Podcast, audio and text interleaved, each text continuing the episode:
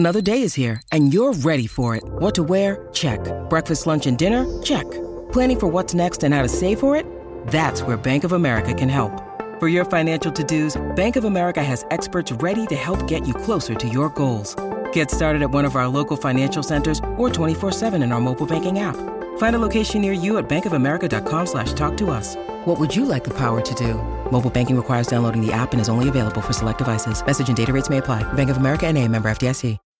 When you need mealtime inspiration, it's worth shopping Kroger, where you'll find over 30,000 mouthwatering choices that excite your inner foodie. And no matter what tasty choice you make, you'll enjoy our everyday low prices, plus extra ways to save, like digital coupons worth over $600 each week. You can also save up to $1 off per gallon at the pump with fuel points. More savings and more inspiring flavors make shopping Kroger worth it every time. Kroger, fresh for everyone. Fuel restrictions apply.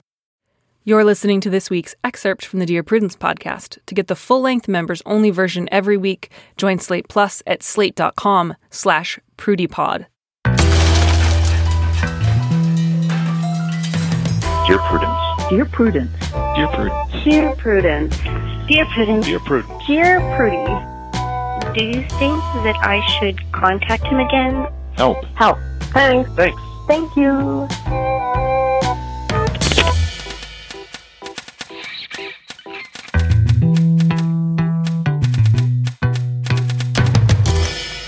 Welcome back to the Dear Prudence Show once again, and as always, I am your host, Dear Prudence, also known as Mallory Ortberg.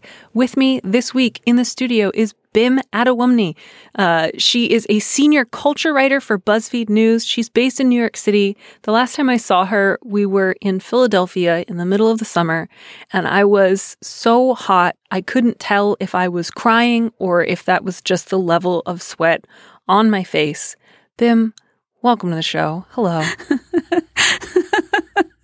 Thank you so much for having me. And thank you for also bringing back the visual of last summer that I had of you. Because I too was sweating like a strange creature. So it was truly, it was a very damp meeting between us. It was such a wild time too. I don't spend a lot of time on the East Coast. So I just am not used to this sort of like, it felt like I was being carried in a cat's warm mouth. Do you know what I mean? Like the level, it was haunting. Awful and so disorienting and bewildering. I think about it a lot. It feels like a fever dream. And actually, speaking of cats, the reason that I was a little bit late to the studio today is somebody brought their kitten into the Berkeley studios and they were just wandering around introducing everyone to their little teeny tiny kitten, which was like so gentle and just wanted to be petted. So I had to stop and really take that in for like 8 minutes. That's a valid reason. I am not a cat person, even though we had cats when I was growing up. And then as soon as kind of, you know, they left our lives, I was like, oh, I don't even really like cats. So it's my life's dream now to get a dog. But I'm also very aware that I'm not from here. So if I got a dog, I don't know how I would transport them back home when my American journey came to an end. So I just stare longingly at strangers' dogs on the streets, which is, as you can imagine, intensely creepy. This was such an emotional journey to be taken on. First of all, thank you for just like taking me through the life of your experience with pets. I'm definitely equal parts a cat and dog person. Right. You're very lucky. Which I also like, it feels so on the nose to say that, right? It's just, it basically feels like, okay, we get it. You're bisexual. But like I am a dog and a cat person both. And I also just love it when people bring their pets anywhere, especially because it's just like, I don't have to do anything. I'm not responsible for the animal in question. I don't have to care for it in any way. I just get to pet it on the head and then like skip along my merry way. So, I feel the same way about babies. So I truly understand everything you're saying. It makes sense. Fantastic. Well, in the spirit of just like frivolously dipping in and out of other people's lives and responsibilities and then skipping on our merry way, why don't we tell a bunch of strangers how to live their lives and then, never discuss them again? Let's do that. Wonderful. Well, I'm so excited and I'm so glad that you're here. And I would love it if you would do the honor of reading the very first letter. Of course. So This letter, the subject is intrusive questions in casual conversation. So, Dear Prudence, I moved to an English-speaking country full of friendly people. When asked, I am happy to disclose that I'm from the Indian subcontinent. I often get strange comments or questions as a follow-up. I can usually deal with well-intentioned comments expressing surprise at how quote-unquote good my English is, but a weird and intrusive follow-up question I've gotten a few times now is, oh, you don't look dark enough to be from there. Were one of your parents white or something? I'm usually left speechless since I'm not used to casual questions about the skin color of one's parents being a topic of conversation among strangers. What is a polite way to respond to this while making it clear that it's not an appropriate question to ask a relative stranger?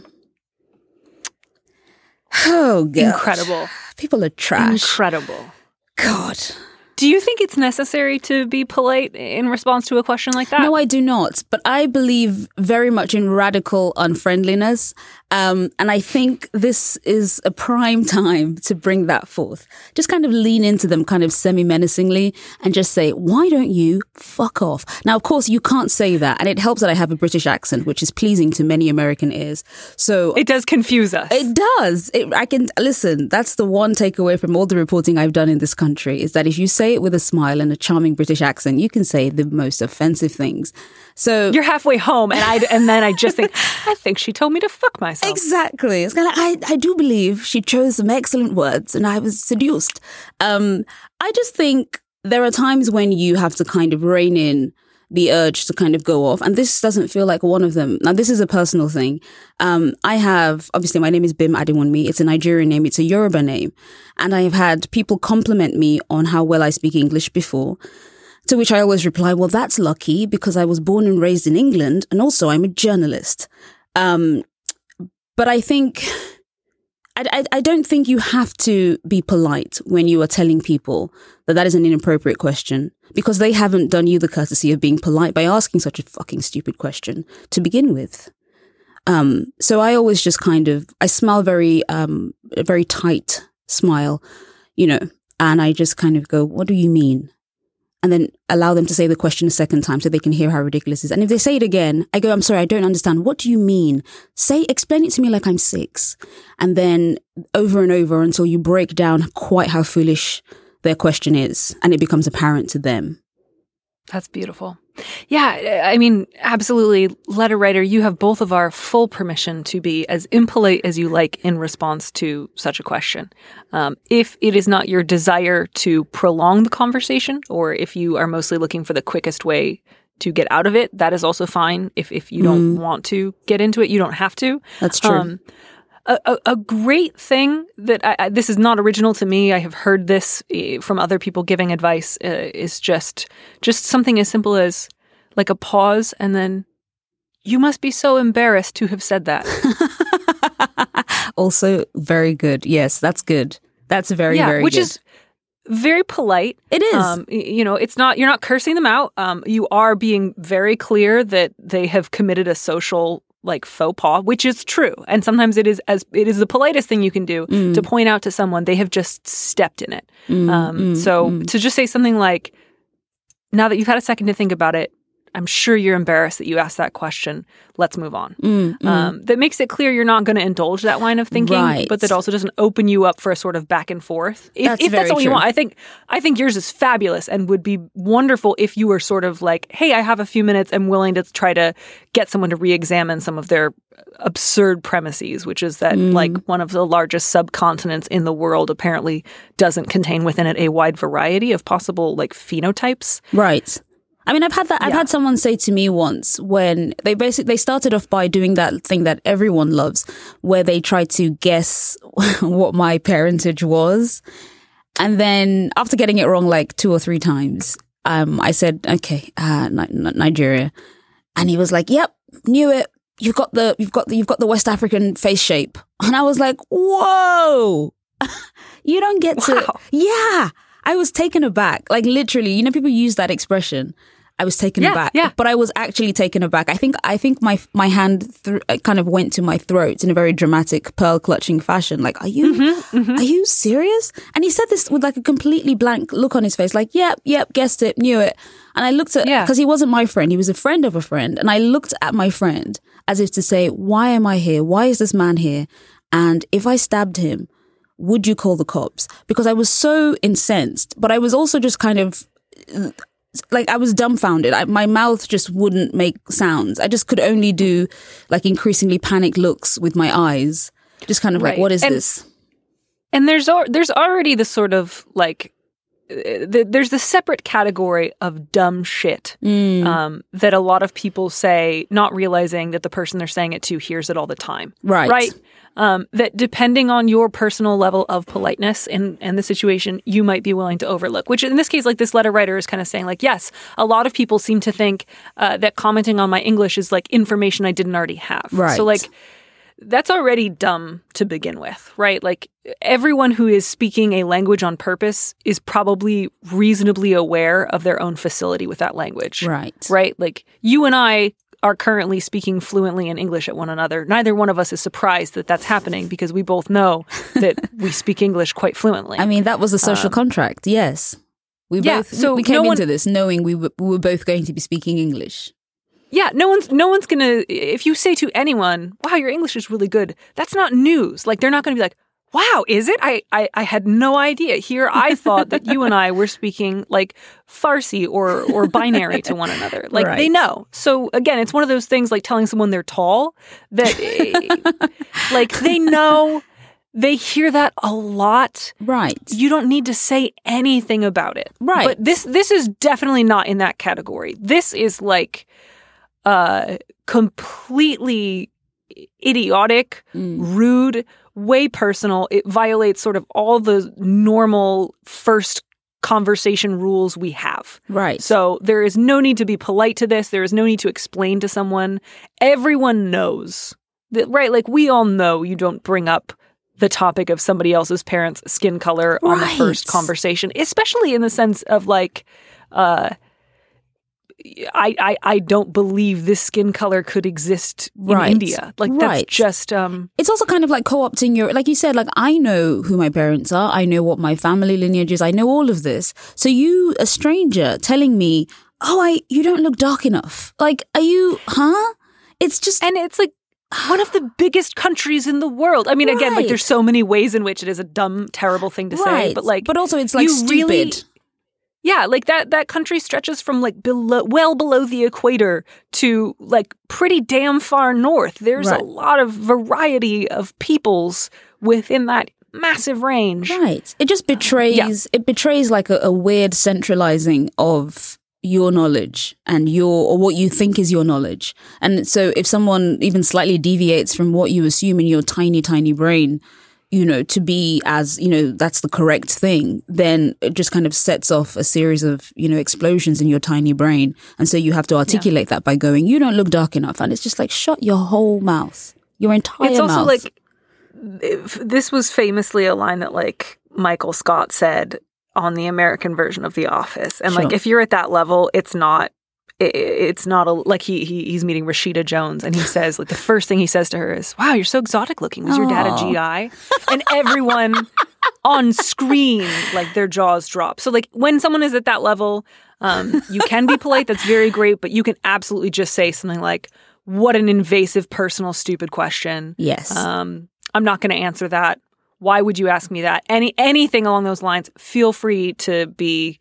I mean, I don't like slap them in the face and call them names, and but like, short of that, you don't have to worry about being polite. You don't. I mean, the question that she said specifically was, what is a polite way to respond to this while making it clear? And that's why I chose the option of asking them, what do you mean?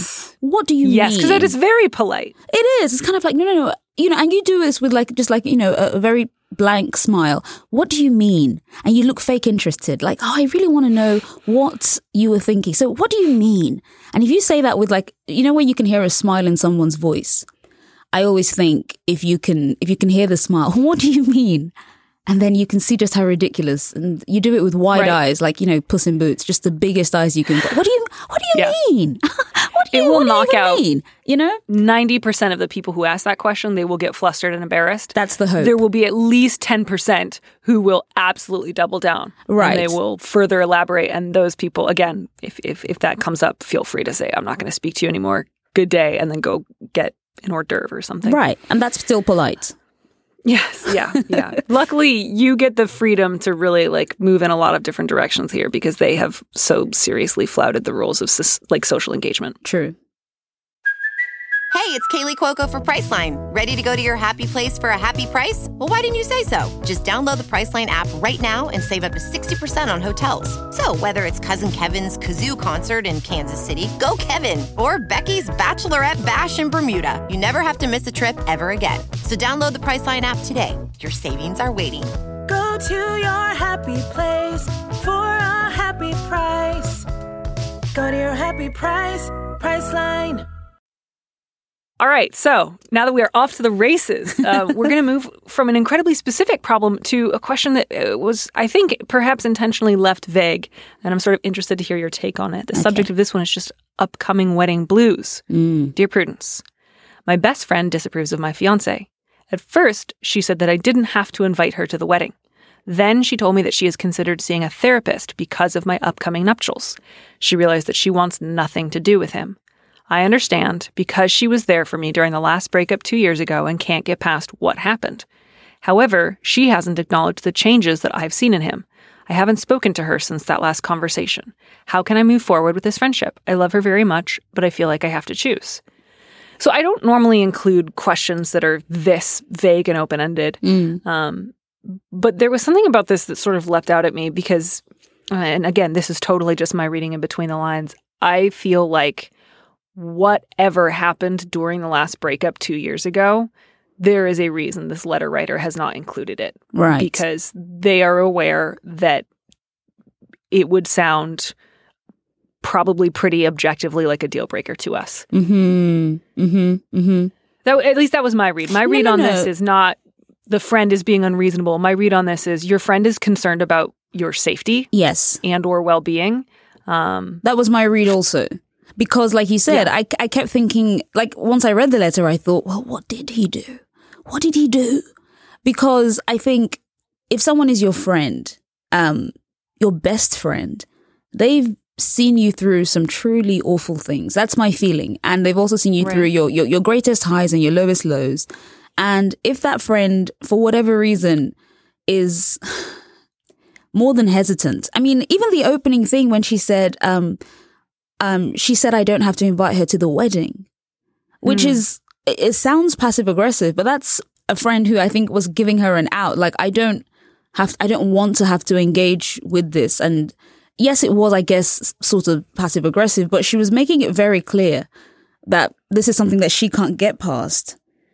Yeah. No, to me, this reads as either her fiance did something that was physically violent, profoundly controlling that had something to do with like monitoring her communications with other people, forbidding her to see other people, like forbidding her to leave the house, or like extensive cheating and emotional abuse. Right.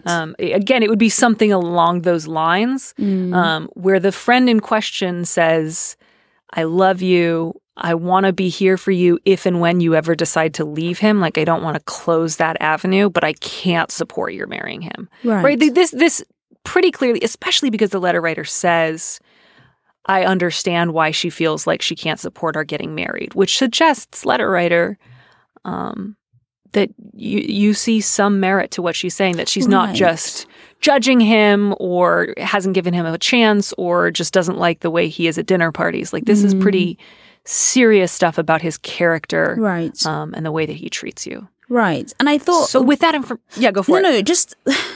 When she says she hasn't acknowledged the changes that I've seen in him, that to me was what then kind of brought me short as well, because I just thought, well, what he did must have been so bad that she wasn't even necessarily interested in the rehabilitation of whatever he did, which again is like a massive red flag to me.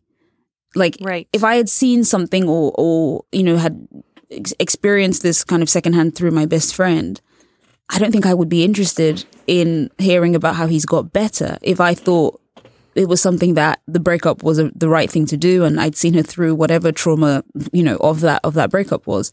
I don't know. I honestly, this one left me very, very stumped because I like you said, I think it was something very, very serious, like a real doozy of an offense. And I don't know how someone who has seen that, but perhaps hasn't seen what you say is a change in them, if I hadn't seen a change either, then I would also would ask to be, disinvited from your wedding. Right. Yeah. And that's the thing, too, is like there's a couple of possibilities for that. Again, we don't have sufficient information to give like a really fantastic answer that we know will fit her situation. But I think there's some things that we can sort of intuit. One of which is your friend may not have acknowledged the changes that you've seen in him because she hasn't seen them. Mm-hmm. It may not be that he has sufficiently demonstrated his changed behavior to the world outside of your relationship, and that's not a good sign. Mm. If it's that would suggest that his changes have more to placating you when the two of you are together than in a genuine change of heart. Another possibility is that he has not changed at all. Right. Is that you very much want to believe that whatever he did, he will never do again. And he is very invested in keeping you with him. So he is very invested in convincing you that he has changed when, in fact, he has not. And I think that's a real possibility that you need to acknowledge. Mm. And I want to say that gently, because, again, I don't know exactly what's going on inside your relationship, but it's clear that whatever is going on, you feel reluctant to tell other people about it. You feel protective of him. And that, again, like it's not necessarily that he is abusive, but those are all hallmarks of an abusive relationship. So I would urge you, letter writer, to really consider, do I think my best friend is really judgmental and suspicious? Or is it possible that my fiancé has not done a thorough job of mending his ways and demonstrating to the world at large that he would never again treat me in such a way that would give the people who love me the most pause at the thought of our getting married? Right. Yeah. And I think that's the I feel I have to choose, I think, is something that you may or may not have to in the long run. But I do think, right, as you've said, Mallory, I think it's something that you have to really kind of examine properly. You have to give yourself the space, the headspace to, to ask the question, am I doing too much trying to kind of convince the people that love me that this person has changed in a way that... Right. Why do I feel like that's my job? Right. That's his job. Right. And if he really cares for you and wants you to be happy and healthy and well, he should be profoundly concerned that some of the people closest to you are suspicious of him. Not because he wants everyone to like him, but because he should want the people who are the most like core pillars of your support network to know that they can trust you with him. So you don't say anything about whether or not he's aware of this, whether it bothers him, what he has tried to do to convince your best friend that he's not going to do something that we don't know what it is, because you've left that blank, that would give her cause to, frankly, like, she doesn't disapprove of this. It sounds like she fears for you. She's talking about going to therapy about the fact that you're marrying this man. And unless she is an incredibly unreasonable, volatile, outrageous person, which you don't say, she wants to go to therapy because what you are doing terrifies her. Yeah. And it's worth examining why that's a feeling that she's feeling, which is not to say that your feelings don't matter, but it is something that I think is worth examining. Yeah. So I would say in terms of, again, I don't have any sort of like smoking gun evidence that that's exactly your situation. So with the information I do have, I would say I think you need to acknowledge that she does not want to come to your wedding. It doesn't sound like for you that is a total deal breaker. Right. So if that's something that you can do, say, I love you, I understand that you can't be there, and don't push it. You right. can leave the line of communication open. It doesn't necessarily mean she's going to be coming over for a dinner party every week, but if there is a way for you two to stay in some form of contact with one another, I urge you to do that, because my guess is you will eventually need to leave this guy. And when you are able and ready to do that, she's going to be there for you. It sounds like she's kind of ride or die for you. And that's a good thing. For sure. Do you think there's anything else we can advise the letter writer, or anything else that we might have missed? Or I mean, I don't want the letter writer to think that they have to choose. I think that's that for me is it's such a hard line to even write. I feel like I have to choose is for me a startling hallmark of someone who should not be making that choice. you know, just like you've said, I think it's one of those things where you have to just kind of acknowledge that her feelings are valid and try your best to keep that channel open. Because even if you do end up happily ever after with your fiance and everything goes, you know, wonderfully well, which I hope for you and pray for you. But even if it did go that way, she's your best friend. I'm thinking she was there before this person and has done you good in the course of your life and as you have done her. So I think this is not, you should not be so, please do not discard this friendship. If you can maintain it, I would urge you to do so. I think this is something that's important. Especially because, you know, your friend is not saying, if you don't leave him, I can't speak to you. Your friend is not trying to push you into anything. She's just drawing a line for herself. And it's a difficult line, of course. I don't want to pretend that it's easy to have your best friend say that they can't attend your wedding. But whatever contact you are able to maintain with her, even if it's just a phone call every once in a while or occasionally getting lunch together, just the two of you and not really talking too much about your partner. Right. I would urge you to keep that support in your life. All right, on to a totally different topic. Yes. This next letter, read it, would you? Yes, I would. So the subject is, I'm Polly, and my dad refuses to meet my boyfriend. Dear Prudence, my husband and I have been polyamorous for a number of years, and last fall came out to my parents. It went about as well as I could have hoped, with my parents generally being accepting and supportive. They asked a number of questions, and my husband and I talked to them about our other long-term partners. My parents are planning on visiting in the next few weeks, and I asked them about meeting my boyfriend of over 4 years. My mum is on board, but my dad is flat out refusing to do so. He says he already has a son-in-law and doesn't need a boyfriend-in-law. I am sad and disappointed with his reaction. What is your advice for broaching this topic with my dad? Whew. Okay. What say you? I mean, modern life is interesting. And I think there are lots of concepts that various generations had never had to grapple with and are now having to grapple with them. I think it's wonderful that you felt happy and confident enough to tell your parents about your lifestyle. Because I know that there are lots of people who basically kind of shudder away parts of themselves for fear of, you know, alienation or, you know, being ridiculed or set aside. So shout out to you for doing that. I read that. Listen, I think everyone has experience of a parent not being all the way there with your romantic choices. And I think you have to realize, as I'm sure you already have, that your relationship is your relationship.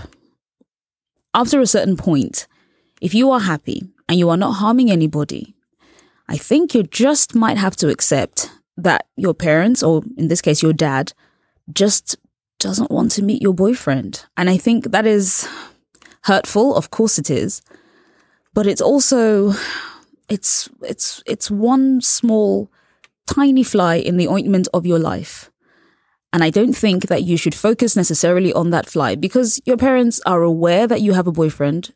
They're aware that you are happy. They're aware that your husband is happy.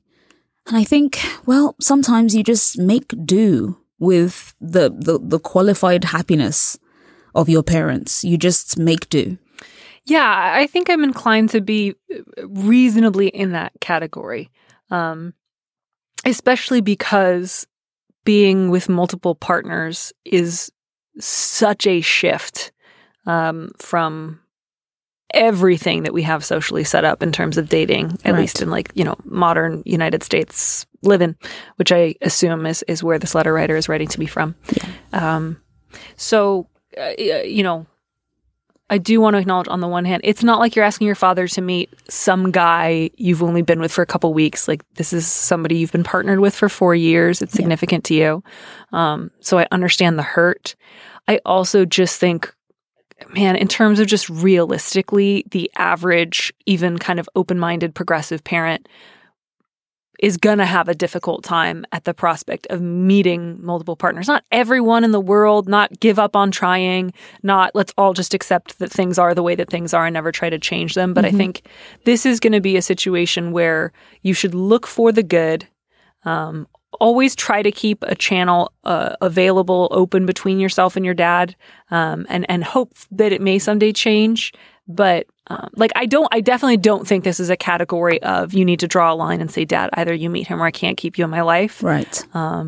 Because, he loves your husband. Mm-hmm. He is aware that you're poly. He is not, regularly sending you emails or leaving you voicemails about how that's bad and awful and he disapproves. Right. He's okay with it in a kind of hypothetical way.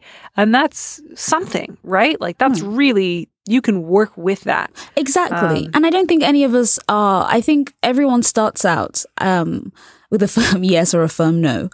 And then slowly, if you're lucky, things change. I don't think I've ever had a position at the beginning of the year that I haven't at least a little bit shifted on by the end of a year. So I think, Mallory said, and it hasn't been a year. It's only been, they said last fall. It's been 6 months. Right. I think there are, exactly that. It's not something that you draw a line in and go, well, that's it then, I'm out. I think you have to kind of give them time to evolve. Because sometimes that is something that is possible. I'm reminded of, the conversation that, Barack Obama had, the former president, when somebody asked him about... Thank you for that reminder. We did once live in that world, didn't we? It's easy to forget. It feels like it's been 700 years of President Trump. Yes, so, it does. I just want to remind our younger listeners that once there was a man with large ears. And he said something about, I've evolved in my thinking about, sexuality or whatever it was. And he got some flack for that. And I understood the flack because we're talking about real lives that are being lived at the moment. But on the other hand, I also thought, do you know what? A lot of us need convincing on even what seems to be the most basic, obvious thing. And we do evolve, thankfully. Thankfully, we evolve. And I think that is something that you have to bear in mind, that there may come a time when, it's been 4 years with your boyfriend and hopefully many more years to come. And in that time, your father may well come around and consider this. His wife, your mother, is fine with it. That's pretty great. Right. And who knows what softening effects she might have, and who knows also just the time. Time really matters here. You just told them this is a shock, I imagine, for them, and then the shock wears off. And, who knows, maybe you go out to lunch with your boyfriend and your mum comes home and goes, oh, ex's boyfriend is just lovely. And it begins something. It begins something, yes. Yeah. Yeah, no, I think that's such a good point. I think you can absolutely say, I'm sorry to hear that. I'm disappointed to hear that. And then, you don't have to pretend that it's fine. You can absolutely say that, but I think don't necessarily get into an argument about it. Don't push. If your mom is available and wants to come meet your boyfriend, I think you should do that. Absolutely. And I also just want to sort of piggyback on what you said earlier about Obama's statements, because I want to head something a little bit off at the pass, because he was talking about gay people, LGBT people. And sometimes people like to compare stuff, and sometimes that can be useful and sometimes it's not. Mm. And I think this is a case where being gay is not the same thing as being poly. That's true. It's not a direct analog. There are certainly plenty of parallels, but I also just get real nervous when somebody says, no, for sure. Well, because this and this happened with gay people, such and such should happen with poly people, which also kind of implies, by the way, that there's a Venn diagram that doesn't overlap where gay and poly people are opposites, which they're not. Exactly. And I should apologize and make that clear. I was not trying to draw that parallel there. I was saying I was trying to draw the example of the idea that we evolve on things that we assumed would just didn't exist or that was alien to us. To put it in another way, over the last 30 years, there have been numerous representations of lesbian, gay, bisexual, and trans people to varying degrees, obviously leaning much, much, much more heavily on cis gay white men. But there have been a variety of representations of those identities, those relationships. It's been part of the national conversation. So there has been a lot of chance for various people at various times to absorb different messages. Again, that's not to say all those representations or even many of them have been positive, but it's been part of the conversation, right? Mm-hmm. Whereas polyamory brand spanking new in terms of the cultural conversation that sort of mainstream culture is having. Right. Still largely like a conversation that's being led on the internet. Mm-hmm. So like your dad may have, he might have seen like Billy Crystal's character in Soap and been like, that's a gay person, like back in 79, and still never have heard of or seen the representation of a polyamorous relationship. So Again, they are not the same thing. I don't want to encourage anybody to draw a lot of parallels, but to bear in mind, this is a huge shift for the vast majority of people in terms of what they think of as ethical, loving, committed, successful love to look like. Right. And I feel like quite strongly that polyamory is like a valid, healthy, admirable, wonderful way to live your life if that's what works for you. I believe we should all be moving towards to like a place where people can be out about being polyamorous in their lives, that it has to do with commitment and the people who are a part of your life. It's not just a sex thing, and it's not like too much information to want to come out to the people you care about like a long-term relationship. Right. So I just want to make that clear, but. But I think when it comes to broaching the topic, I don't think you can do much more than what you have done. You know, you've made it clear to him that this is your life. You've made it clear that this is something that is just, the reality of your life. And he's aware, which I think is the beginning of, it's not the end of something. He's aware. And the hope is that he will eventually understand that this is not some, some frivolous, small thing. This is something that, you and your husband and your boyfriend and your husband's partner as well. It's a choice that you have made and you are happy with it. And my hope is that, your kind of serene happiness with the state of affairs will eventually kind of unlock your dad and will allow him to see that, you are still his child and you are happy and you are healthy and you are doing what you want to do. And that hopefully will be something that is a spur to him to understand that, get on board, essentially. Yeah. Look, Bumble knows you're exhausted by dating. All the must not take yourself too seriously and 6'1" since that matters. And what do I even say other than, hey? Well, that's why they're introducing an all-new Bumble with exciting features to make compatibility easier, starting the chat better, and dating safer. They've changed, so you don't have to. Download the new Bumble now. Our next letter writer is in love with their boss. Oof. Oof. And boy, oh boy, there's just nothing that can be done about it. Unfortunately, they are now on a roller coaster on a fixed track, and there's nothing to do but ride the ride. No other option. Dear Prudence, I've recently started a new job at a new location for a company I've worked for the last 3 years. Came in to find my new boss is a former coworker from another location. Despite my best efforts, I'm falling for him. He's a great boss, sweet, funny. We get along really well and are on the same page about everything. I think he may be interested in me too, as he is touchy, grabbing my shoulders, putting his hand on my back. Our knees touch when we sit together. He's always in my personal space. He compliments me, goes out of his way to talk to me. We have a ton of inside jokes, and he always has a huge smile whenever I talk to him. I also catch him watching me frequently. So this is all great, right? Wrong. He is a long-term live-in partner, compounded by the fact that he is my boss. How do I find out for sure if he's interested? I can't ask him out, and I feel strange asking him to be friends outside of work. What do I do? My feelings won't die down, and I only seem to like him more as time goes on and we spend more time together. Help. I got to tell you, I was real surprised by how that compounded with the fact that he is my boss sentence ended. I was not expecting to hear, how do I find out if he's interested? I was really expecting, how do I get a lid on these feelings? Listen, I did a full cartoon, eyebrows shooting up to my hairline. Like, oh, that was not the ending I saw to that sentence. So you were not alone in that. Good. I'm glad to hear that. I also, letter writer, just want to, for whatever it's worth, I want to throw this out there. When you stop to sort of rhetorically ask, so this is all great, right? No, that is not what any of us were thinking. None of us were sitting here thinking, this is the great start to a beautiful relationship. All of us were thinking, oh, you dummy, get out. The house is haunted and a ghost is right behind you. The call is literally coming from inside the house. Get out. Yeah, the fact that he has a long-term live-in partner was not the first problem in your letter. It was not. And you should not be looking to find out if he is interested. Oh.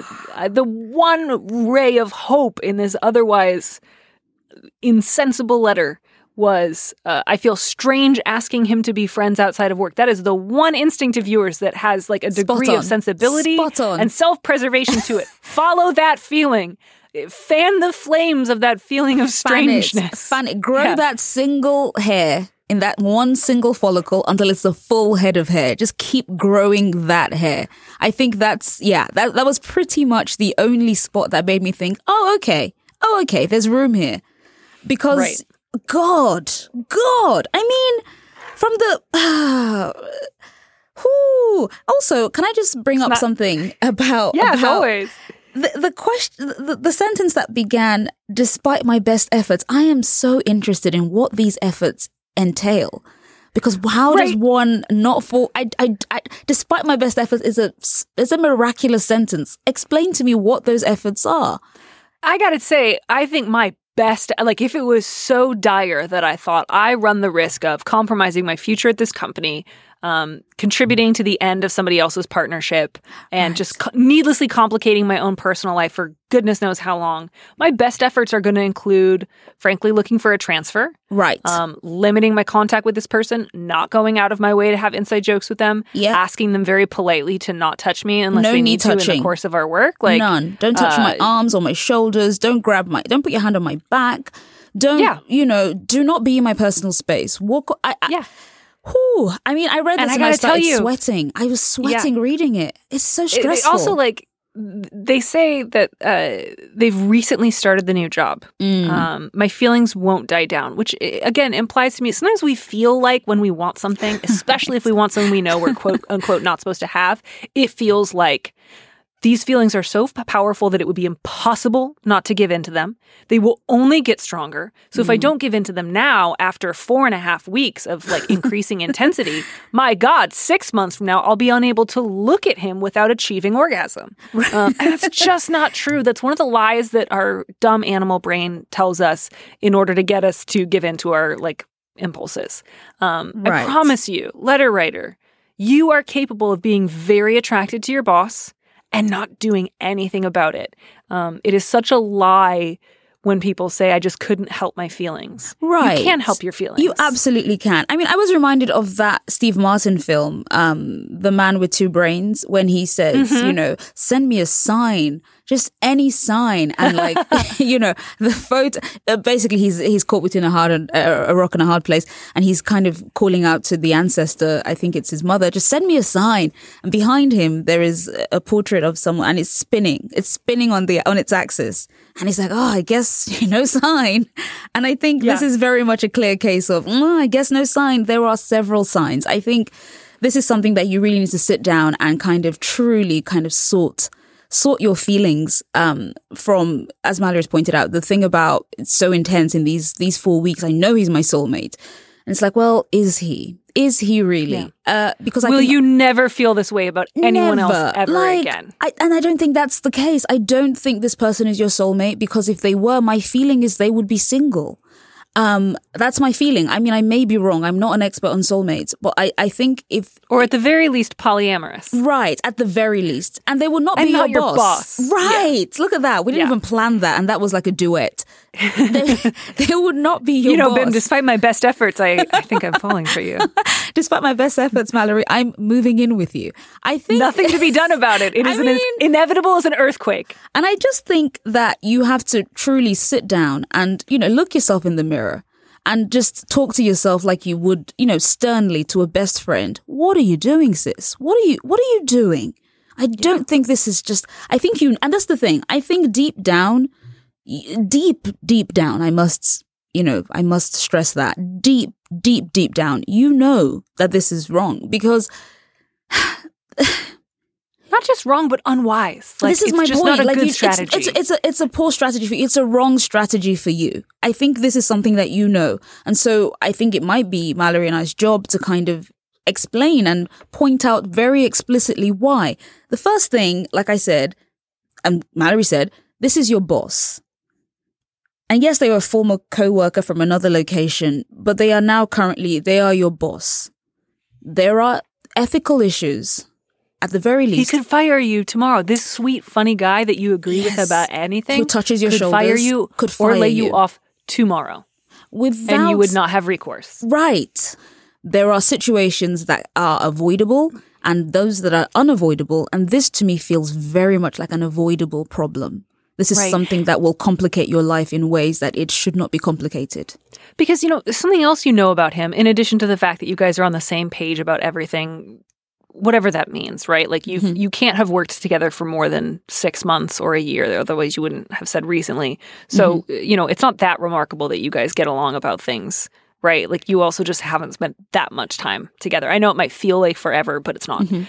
You also know he is the kind of person who is willing to put his hand on the back of his employees and touch knees with his employees. And it's cool for you because you're into it.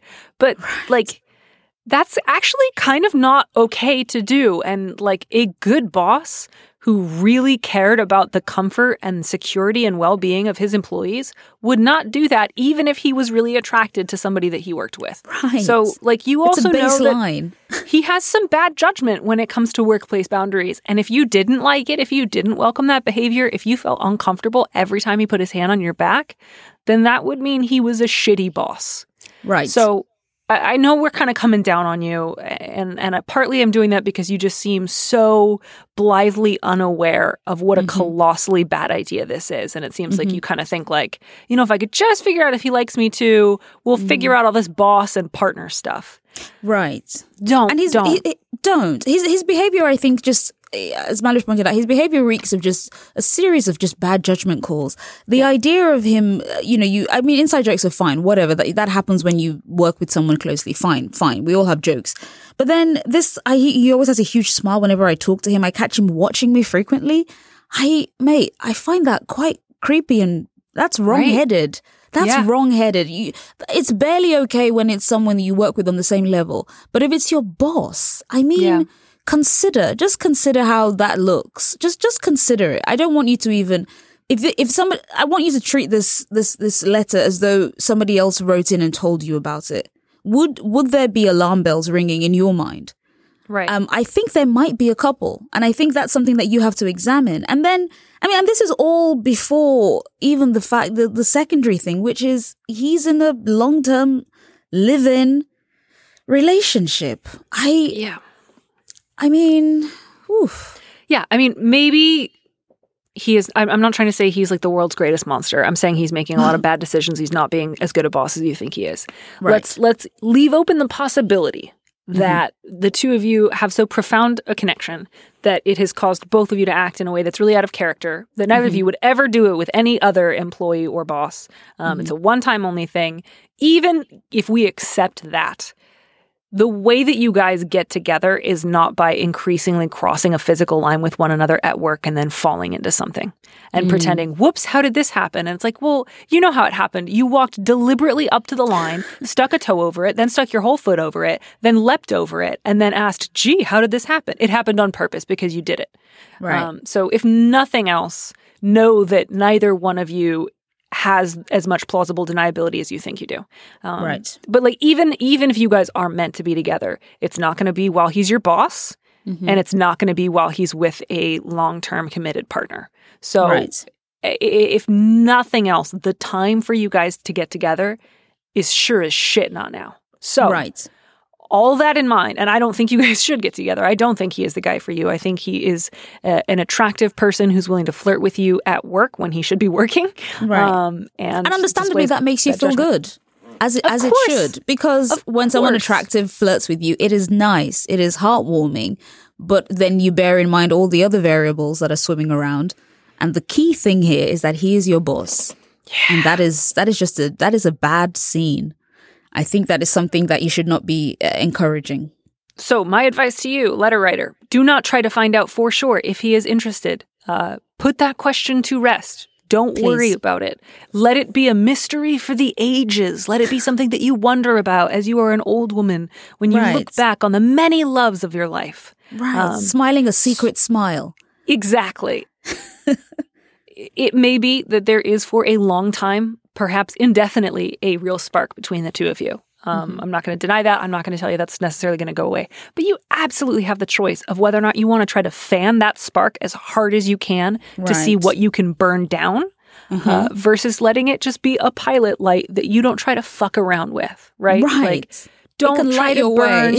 You could burn down, like, your personal life, your professional life, his personal life, or you could have a sort of pleasant, very background, very chaste sort of vibe with your boss that's kind of nice, but you don't go out of your way to fan it, and you look for available people who could date you and you can't be available fire you. You be available to that as well. I think a key part of this is going to be you talking yourself down from this kind of, you seem to be caught up in an upward spiral of feelings.